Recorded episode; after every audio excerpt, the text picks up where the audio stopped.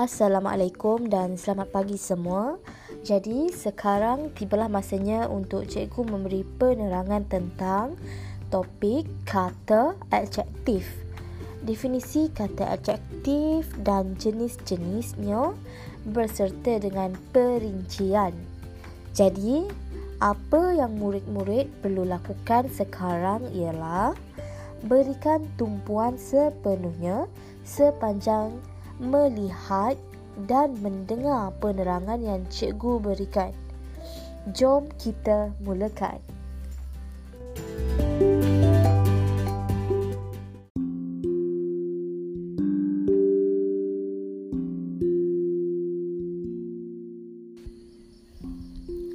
Baiklah, pertama sekali seperti biasa, apabila kita belajar tentang sesuatu perkara, sudah tentu kita perlu tahu terlebih dahulu definisinya.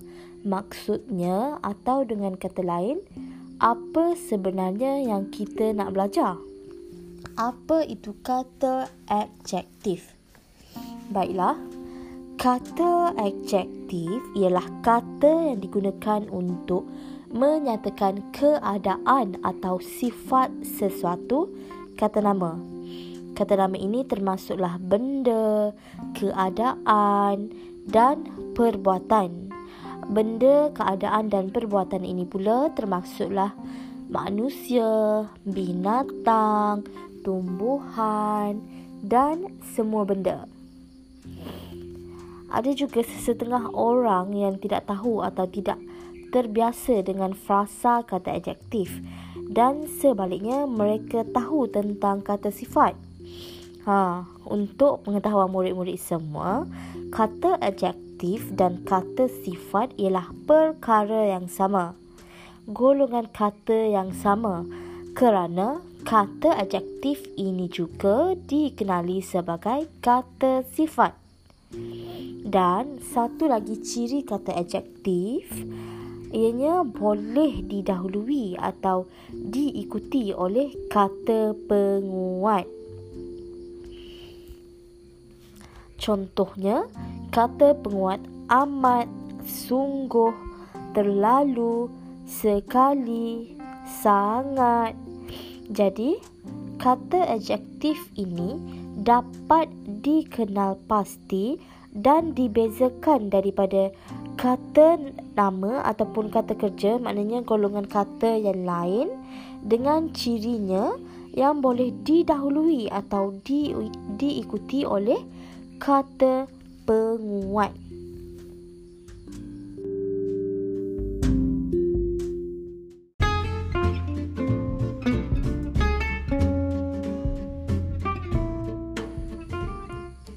Baiklah, sekarang kita beralih kepada jenis-jenis kata adjektif. Cuba lihat peta bui ini, ada berapa jenis kata adjektif. Cuba kira dari atas ke kanan. Satu, dua, tiga, empat, lima, enam, tujuh, lapan, sembilan. Ada sembilan jenis kata adjektif yang murid-murid perlu tahu jenis kata adjektif, sifat, ukuran, bentuk, warna, jenis jarak, waktu, jenis panca indera, perasaan dan kata adjektif jenis cara. Pada hari ini, cikgu hanya akan fokuskan kepada empat jenis kata adjektif sahaja iaitu kata adjektif jenis sifatan, bentuk, panca indera dan jenis perasaan.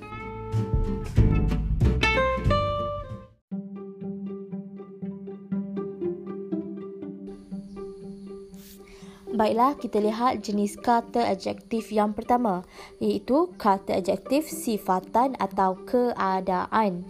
Kata adjektif jenis ini menerangkan sifat atau keadaan kata nama sesuatu benda ataupun seseorang sifat seseorang contoh kata adjektif jenis sifatan ini ialah baik bijak lemah pandai apa lagi sifat berani buruk sifat cantik dan banyak lagi kita lihat contoh ayat bagi kata kata adjektif jenis sifatan ini. Yang pertama, Aiman seorang kanak-kanak yang paling sihat jika dibandingkan dengan rakan-rakannya yang lain. Kata adjektif dalam ayat ini ialah kata adjektif sihat. Yang kedua, Welling seorang murid yang sangat bijak di tadika itu. Di sini, menerangkan Welling mempunyai sifat yang bijak. Bijak. Okey, jika kamu perhatikan kedua-dua ayat ini menerangkan kata nama iaitu menerangkan kata nama Aiman uh, pada ayat pertama dan menerangkan kata nama Welling pada ayat kedua. Dan kedua-dua ayat ini didahului oleh kata penguat paling dan sangat.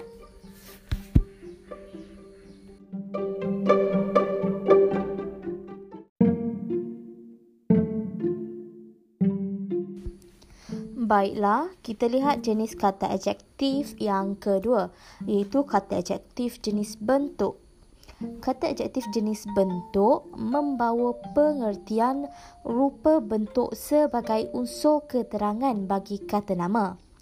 Contoh kata adjektif jenis bentuk ialah bulat, bujur, lekuk, bengkok, kempis, lepeh, apa lagi?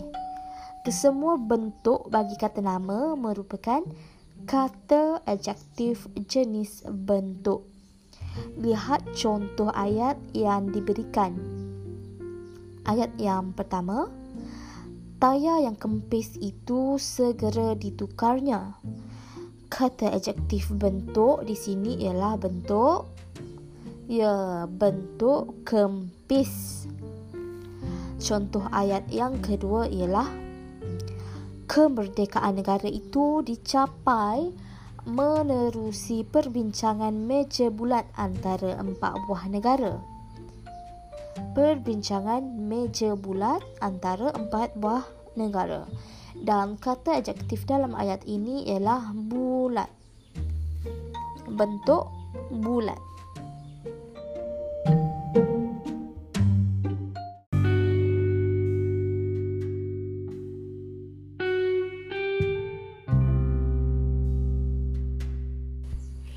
Baiklah, jom kita lihat jenis kata adjektif yang ketiga. Kata adjektif jenis panca indera. Murid-murid, untuk kata adjektif panca indera ini, kamu perlu ingat ianya memberi pengertian tentang lima konsep iaitu tentang lima deria. Deria rasa, deria pandang, deria dengar, deria bau dan deria sentuh. Kesemua deria ini berfungsi sebagai penerang kata nama. Okey, jom kita lihat contoh kata adjektif untuk kelima-lima deria ini. Bagi deria rasa, contoh kata adjektifnya ialah manis, masin, tawa, sedap, masam. Bagi deria pandang, cantik, kacak, tampan, hodoh. Untuk uh, deria dengar kata adjektif panca indera jenis ceria dengar. Bising senyap merdu nyaring. Deria bau wangi harum hapak hamis busuk. Dan yang terakhir deria sentuh. Halus lembut licin kasar dan keras. Banyak lagi contoh-contoh lain sekarang, jom kita lihat contoh ayat bagi kata adjektif jenis panca indera. Ayat yang pertama. Ayah kurang gemar dengan buah peria kerana rasanya yang sangat pahit. Di sini, kata adjektifnya ialah pahit. Yang merupakan kata adjektif panca indera deria rasa. Ayat yang kedua, suara Siti Nurhaliza yang paling lunak dalam persembahan malam tadi. Kata adjektif di sini ialah lunak. yang mewakili kata adjektif panca indera deria dengar. Dan yang terakhir, kesemua model yang menyertai pertandingan tersebut kelihatan sangat cantik menggayakan busana masing-masing. Di sini kata adjektifnya ialah cantik yang merupakan kata adjektif panca indera deria pandang.